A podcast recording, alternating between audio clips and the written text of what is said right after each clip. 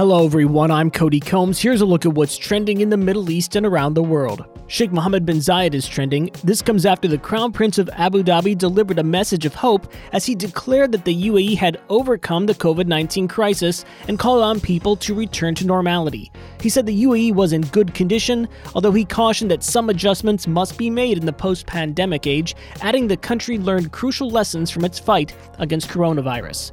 An announcement from Twitter is also gaining momentum on social. The social media giant announced it would be testing a new feature, giving users a heads up if Twitter conversations they're entering are getting heated or intense.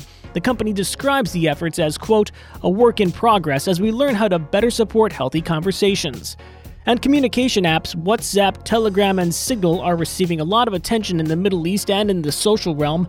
Many are still looking back and reconsidering their dependence on WhatsApp after the popular chat tool went down for several hours on Monday. There's an increase in searches for WhatsApp alternatives, such as Telegram and Signal. Also trending, mental health. As World Mental Health Awareness Week approaches, Google says it's seeing a spike in searches for various mental health topics. Google also says in some locations, search interest in therapy actually reached an all time high in September. Also seeing an increase in searches, breathing techniques for anxiety, how to calm anxiety, as well as how to cope with loneliness. Mental Health Awareness Day is Sunday, October 10th. That's it for today's Trending Middle East update. For a complete lineup of podcasts, head on over to the podcast section of our website at thenationalnews.com.